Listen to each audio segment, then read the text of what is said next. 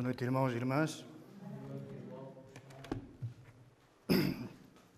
Pedro convidou-me para o substituir, ele esqueceu-se que hoje era o último domingo, a última quinta-feira, e estava no mapa a ser ele a apresentar. Então, nós vamos dar continuidade ao nosso estudo no livro de Êxodo, e nesta, neste, nesta ocasião, calha-nos o, o capítulo 19. Vamos ler já. Uh, capítulo 19, Êxodo, capítulo 19. E diz-nos assim a palavra de Deus. No terceiro mês da saída dos filhos de Israel da terra do Egito, no primeiro dia desse mês, vieram ao deserto de Sinai. Tendo partido Refindim, vieram ao deserto de Sinai, no qual se acamparam. Ali, pois, se acampou Israel em frente do monte. Subiu Moisés a Deus e do monte o Senhor o chamou e lhe disse: Assim falarás à casa de Jacó, anunciarás aos filhos de Israel: Tendes visto que eu fiz aos egípcios, como vos levei sobre as asas de águias e vos cheguei a mim? Agora, pois, se diligentemente ouvirdes a minha voz e guardardes a minha aliança, então sereis a minha propriedade peculiar dentre todos os povos, porque toda a terra é minha. Vós me sereis reino de sacerdotes e nação santa. São estas as palavras que falarás aos filhos de Israel. Veio, pois, Moisés, chamou os anciãos do povo e expôs diante deles todas estas palavras que o Senhor lhe havia ordenado. Então o povo respondeu a uma: Tudo o que o Senhor falou, faremos. E Moisés relatou ao Senhor as palavras do povo. Disse o Senhor a Moisés: Eis que virei a ti numa nuvem escura, para que o povo ouça quando eu falar contigo, para que também creiam sempre em ti. Porque Moisés tinha anunciado as palavras do seu povo ao Senhor. Disse também o Senhor a Moisés: Vai ao povo e purifica-os hoje e amanhã. Lavem eles as suas vestes e estejam prontos para o terceiro dia porque no terceiro dia o Senhor, à vista de todo o povo, descerá sobre o monte Sinai. Marcarás em redor limites ao povo, dizendo: Guardai-vos de subir ao monte, nem toqueis o seu termo, todo aquele que tocar o monte será morto.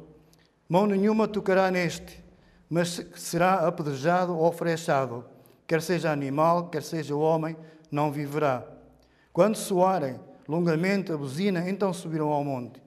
Moisés, tendo descido do monte ao povo, consagrou o povo e lavaram as suas vestes. E disse ao povo: Estai prontos ao terceiro dia, e não vos chegueis, não vos chegueis a mulher. E ao amanhecer do terceiro dia houve trovões e relâmpagos e uma espessa nuvem sobre o monte, e um muito forte clangor de trombeta, de maneira que todo o povo que estava no arraial se estremeceu. E Moisés levou o povo fora do arraial ao encontro de Deus e puseram-se ao, ao pé do monte. Todo o monte Sinai fumegava, porque o Senhor descera sobre ele em fogo, e a sua fumaça subiu como fumaça de uma fornalha, e todo o monte tremia grandemente. E o clangor da trombeta ia aumentando cada vez mais. Moisés falava e Deus respondia no trovão. Descendo o Senhor para o cume do monte Sinai, chamou Moisés para o cimo do monte. Moisés subiu, e o Senhor disse a Moisés: Desce Adverte ao povo que não trespasse o, termo até ao Senhor para vê-lo, a fim de que muitos deles não, não perecessem.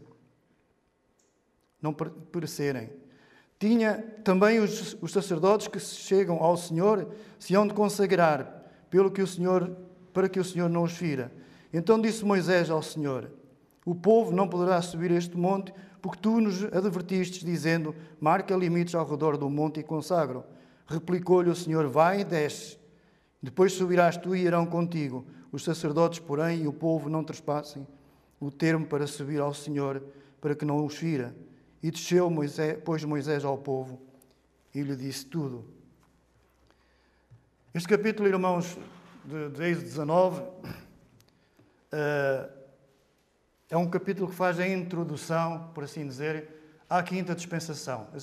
Para alguns que estão aqui, isto é capaz de ser uma frase nova. Eh, Deus, Deus ao longo dos tempos, fez, eh, abriu dispensações ou seja, alianças, é a mesma coisa. E este, este capítulo faz a introdução para a quinta dispensação ou para a quinta aliança. Ou seja, para a dispensação da lei, que vem logo a seguir, ou para, para como queiram, para a aliança mosaica.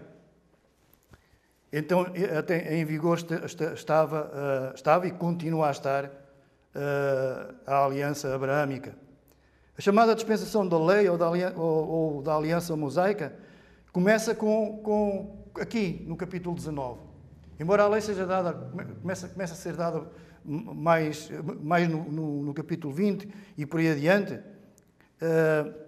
é aqui que começa a, a, dispensação da lei. E ela só vai acabar, ou, só, ou já acabou, quando Cristo morreu na cruz. E aí é introduzida a dispensação da graça a qual nós vivemos atualmente. Duas divisões principais, ou dois sentidos, podemos ver neste texto. Primeiro, a fidelidade de Deus para com o seu povo.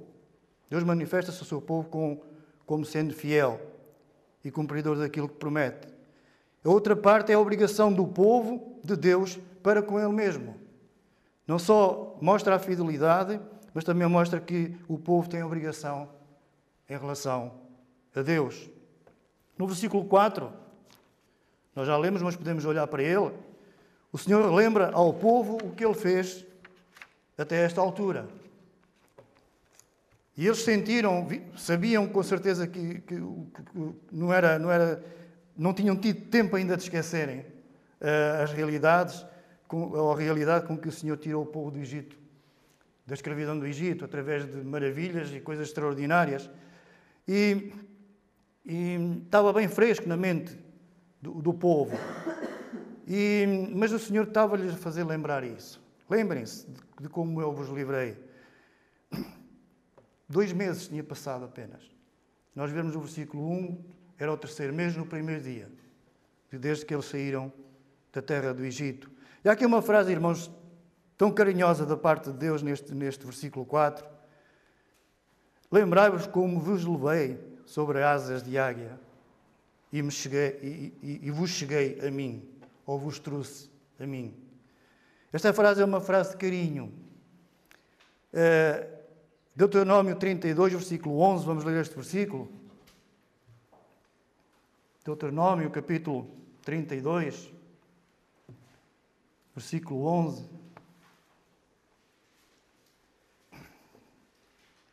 Diz-nos como a águia desperta a sua ninhada e voeja sobre os seus filhotes, estendendo as asas, tomando-os os leva sobre elas. Isto foi o que Deus fez com o povo de Israel. Dizem os entendidos, e eu acredito perfeitamente, que é assim que as, que, que as águias ensinam os seus filhotes a voarem. Colocam-nos sobre as suas asas. Nós sabemos que uma, uma, uma águia é uma, uma, ave corpulenta. E depois vai, leva-as voando. E depois, eh, a certa altura, ele solta as, as, as criaturas, os seus filhotes, e se elas se virem atrapalhadas, é o, é o batismo de voo, se elas se virem atrapalhadas, ele vai lá buscá-las e torna a metê-las na, na, nas asas. Ou seja, os filhotes saem e voltam até aprenderem a voar. Esta frase expressa realmente o cuidado do Senhor pelo seu povo. Eu levei-vos assim, carreguei-vos como a águia carrega as suas crias. E depois a parte final do versículo, e vos cheguei até mim. A iniciativa, irmãos, de, de, de Deus lidar com o homem é, é sempre dele. Sempre Deus uh, nunca desamparou o homem e é sempre a iniciativa é sempre dele. Vos cheguei, ou vos trouxe, ou tomei-os até mim. Este mesmo, este mesmo capítulo de Deuteronômio uh, diz-nos isto no versículo 10 e 11. Não é? Deus fez com que. Deus chegou-se, ou, ou, ou, fez com que cada um de nós uh, nos cheguemos a Ele, e ele, ele fez isto com esta, com esta figura de águia que carrega os seus filhos. Deus livrou o seu povo da escravidão e os levou para si mesmo, cuidando e guiando para a terra prometida, onde seriam livres e adorariam o único Deus verdadeiro. Olhemos para o versículo 5 e 6. E eu dei como título nestes dois versículos obediência e bênção. Já estamos a ver as nossas obrigações, não é? E é muito importante e necessária a obediência, irmãos, a Deus, para que as bênçãos possam vir. Eu, o, o, texto começa: se diligentemente ouvirdes e guardardes, tem esta, esta condição. Para o povo receber as bênçãos, era necessário que eles ouvissem e guardassem ou obedecessem à palavra, aos mandamentos de Deus, e então a bênção viria. E quando isso acontece, a bênção vem mesmo.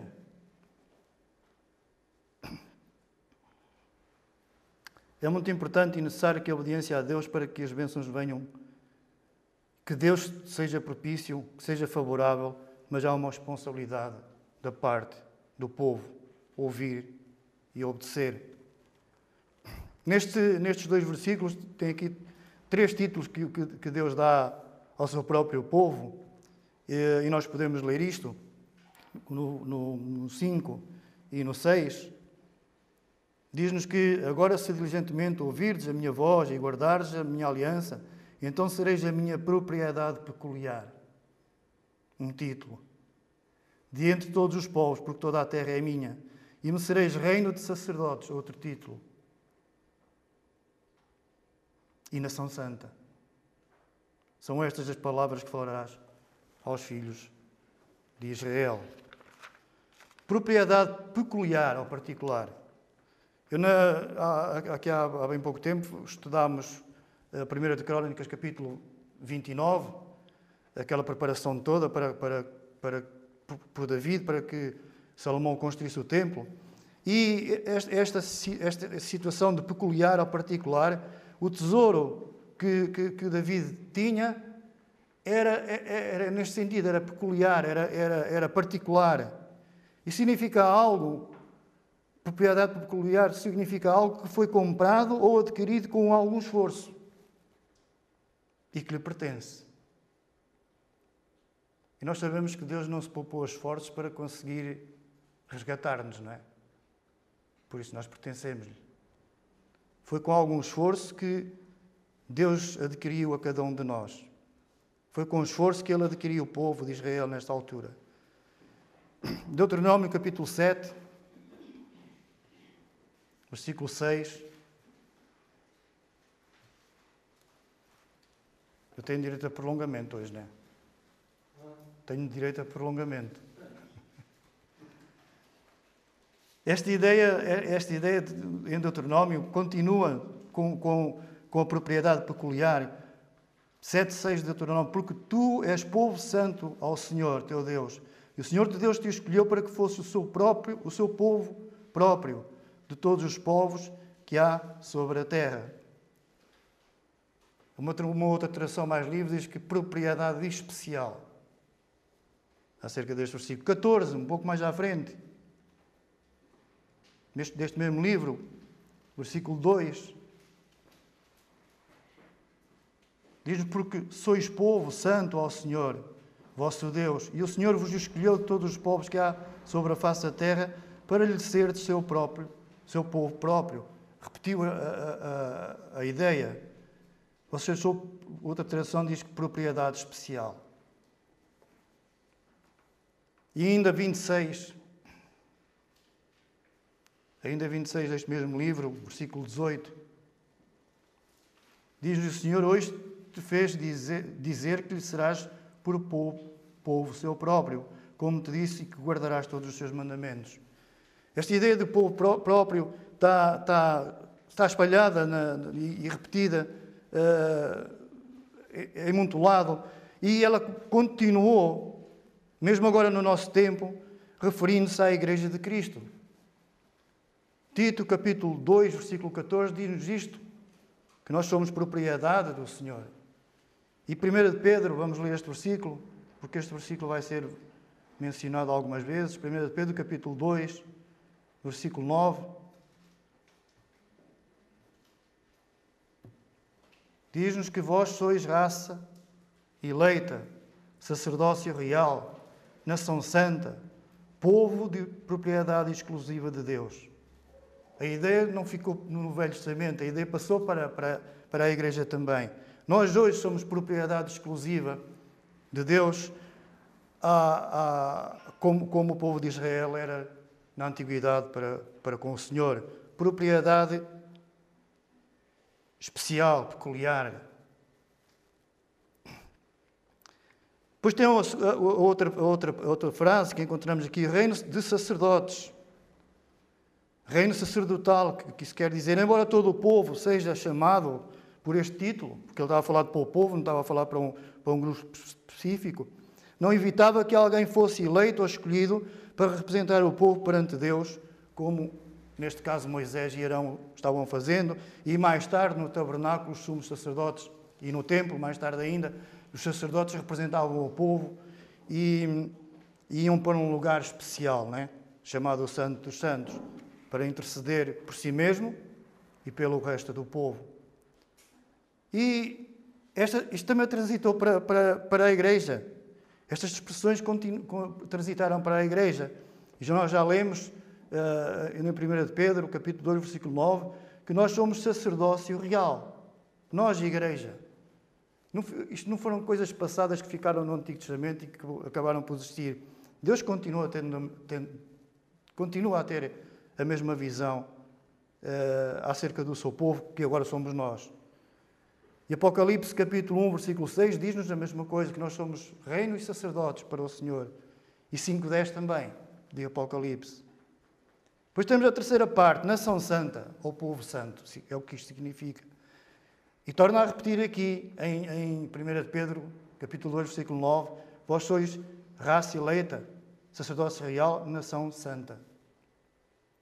Que é isto que significa nação santa para o Senhor? É, é uma nação que foi separada, que foi santificada, salvo, salva para servir o Senhor, para adorar e para gozar a eterna graça de Deus.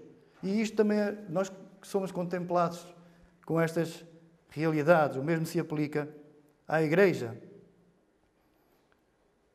Por isso é, é necessário que, irmãos, que nós nos coloquemos nas mãos do Senhor e ele diz mesmo ser de santos porque eu sou santo. É um, é um exemplo que nós devemos seguir uh, durante a nossa vida. Isto está em Levítico 11, 44, mas depois é repetido em Pedro. Também. Depois encontramos uma, uma frase aqui também neste, neste texto, porque toda a terra é minha. Ou seja, eu sou soberano sobre todos. Encontramos isto no, no versículo 5, parte final, porque toda a terra é minha, tudo é meu, diz o Senhor. E isto revela claramente que o Senhor, apesar de ter um povo escolhido Israel, ele nunca desprezou os, os, não, não-judeus. Ele continuou sempre a acompanhar uh, o povo não-judeu. Israel tinha a missão de transmitir a palavra de Deus aos povos eh, ao seu redor. Parece que não compreenderam muito bem isso. Parece que ficaram como por, por, por, apenas por terem sido os oráculos de Deus, terem recebido a mensagem revelada e ficaram para eles, não, não, não, não o fizeram para fora. Mas Deus mostra claramente que no Velho Testamento que ele tinha também uma relação com, com os não-judeus, com reis e com nações. Por exemplo, Nabucodonosor teve, teve que aprender que Deus é soberano sobre todos. Deus mostrou-lhe que Deus é soberano e ele reconheceu embora de uma maneira tão trágica, né? da pior forma. Nós sabemos que Deus o castigou, fez com que ele fosse pastar uh, como um animal. Vemos também que Deus perdoou o povo de Nínive. Eram não judeus. E Deus perdoou. O povo arrependeu-se e Deus perdoou. Podemos dizer, salvou. Portanto, o povo, o povo, o povo não judeu nunca foi desprezado pelo Senhor. Versículo 7 e 8. Moisés contou ao povo as palavras que ouviu do Senhor. Ele disse: Desce e conta ao povo as minhas exigências.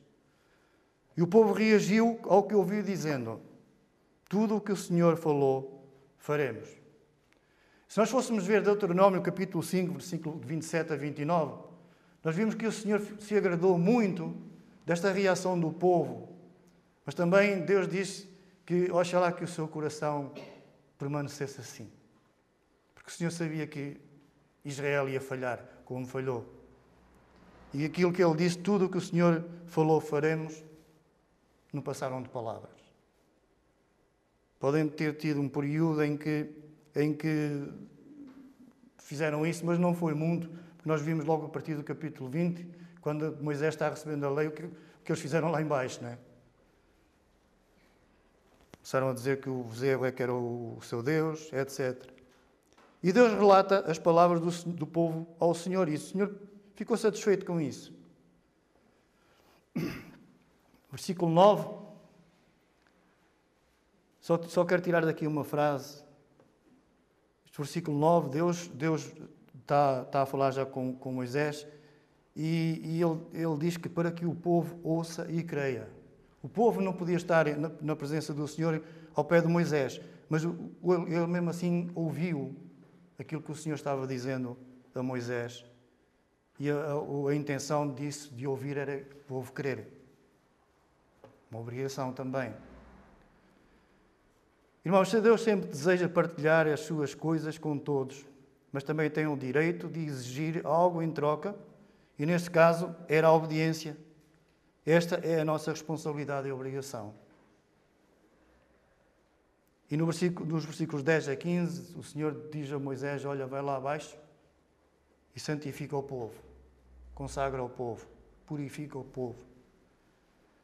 E isto aconteceu como nós lemos na passagem, que eles se lavaram, lavaram as, as suas vestes, uh, todo o povo, e, e depois, uh, no terceiro dia, tinham que se abster de, de, das suas mulheres para estarem em, em, em, purificados completamente.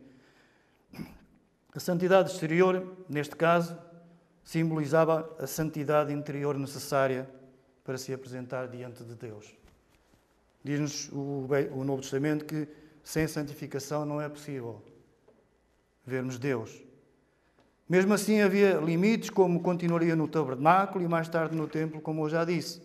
Havia uma marcação, não sei como é que ele fez essa marcação, com certeza que não foi com aquele spray que os, que os árbitros agora usam no futebol, também não seria aquelas fitas de polícia, mas, mas havia uma marcação, havia um limite que Moisés, e, e não, não, não, sozinho, né, fez o limite para que o povo não passasse ali. E a desobediência a isto tinha como consequência a morte. E a morte era apedrejado ou com flechas. Ninguém, ninguém podia tocar nessa pessoa ou nesse animal. Uh, seria apedrejado e, e, e atingido com flechas de longe. Nós agora, meus irmãos, estamos numa posição muito mais privilegiada. Através de Cristo, temos acesso direito, direto à presença de Deus, não precisando de ninguém que nos represente, a não ser Jesus Cristo, o nosso grande sumo sacerdote. Mas temos que ter atenção nisto. A santificação ainda hoje é necessária para que isto aconteça. Não é só termos as regalias, os privilégios, temos também a responsabilidade de permanecermos o mais santos possíveis. É? na presença do Senhor. Depois temos aqui a, a, a buzina ou a trombeta, no versículo 13, versículo 19, 16 e 19. E, e sempre que há um, um, um toque de, de, de trombeta, é um prelúdio de alguma manifestação divina ou algo de grande vai acontecer. E nós sabemos que 1 Tessalonicenses capítulo 4, versículo 16, diz-nos que um dia o Senhor virá com um grande alarido e a trombeta soará e nós seremos ressuscitados. É algo que vai acontecer quando a trombeta toca, quando as buzinas tocam, algo de extraordinário vai acontecer e nós vemos nesta, vimos nesta, vemos nesta passagem realmente algo tão fantástico que aconteceu. Quando se ouvia uh, o barulho da trombeta ou da buzina, em que o próprio povo estremeceu e viu a manifestação de Deus. Versículos 16 e 20, esta manifestação que nós lemos mostra claramente o poder de Deus. Eis nosso Deus, como nós cantamos Todo-Poderoso. E o versículo 21 a 25, este diálogo entre Deus e Moisés, tem algo de estranho no ponto de vista humano. Deus manda Moisés ter, ter com o povo e repetir o que ele tinha ordenado quanto à restrição de não ultrapassar o limite estabelecido sobre pena de morte por desobediência. E inclui agora, neste, neste, neste, nestes versículos, os sacerdotes também. Parece que eles não estavam incluídos, ou pelo menos não se aperceberam disso. Mas o, o, Deus, vai, Deus vai lá, Moisés diz ao povo para ultrapassar e inclui os sacerdotes no mesmo, no mesmo patamar. Moisés, no versículo 23, e é, é, é interessante e vamos ler este versículo, diz: Então disse Moisés ao Senhor: O povo não subirá ao monte de Sinai, porque tu os advertistes, dizendo: Marca limites ao redor do monte e consagra. Para Moisés, não fazia sentido ele ir lá descer e tornar a dizer as mesmas coisas ao povo. Não fazia sentido. Mas, Senhor, tu já nos disseste para, para pôr limites e o povo já sabe isso. Não vai subir.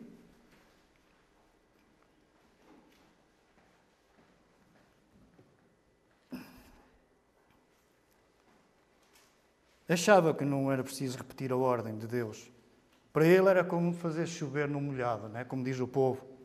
Mas Deus insiste em que Moisés tornasse a advertir o povo para não ultrapassar o limite. Podemos tirar daqui algumas lições. Primeiro, Deus sabe todas as coisas, incluindo o que vai no coração do ser humano. Nós podemos enganar-nos uns aos outros, mas enganar a Deus, isso não é possível. Esta insistência de Deus mostra-nos que provavelmente alguém iria desobedecer e, e, e que viria a acontecer uh, o que viria já a acontecer já nos, nos, próximos capítulos deste livro: desobediência. Desobediência ao que nós vemos o povo de Israel a praticar logo após, uh, não muito tempo depois disto que nós estamos a apreciar, no capítulo 19.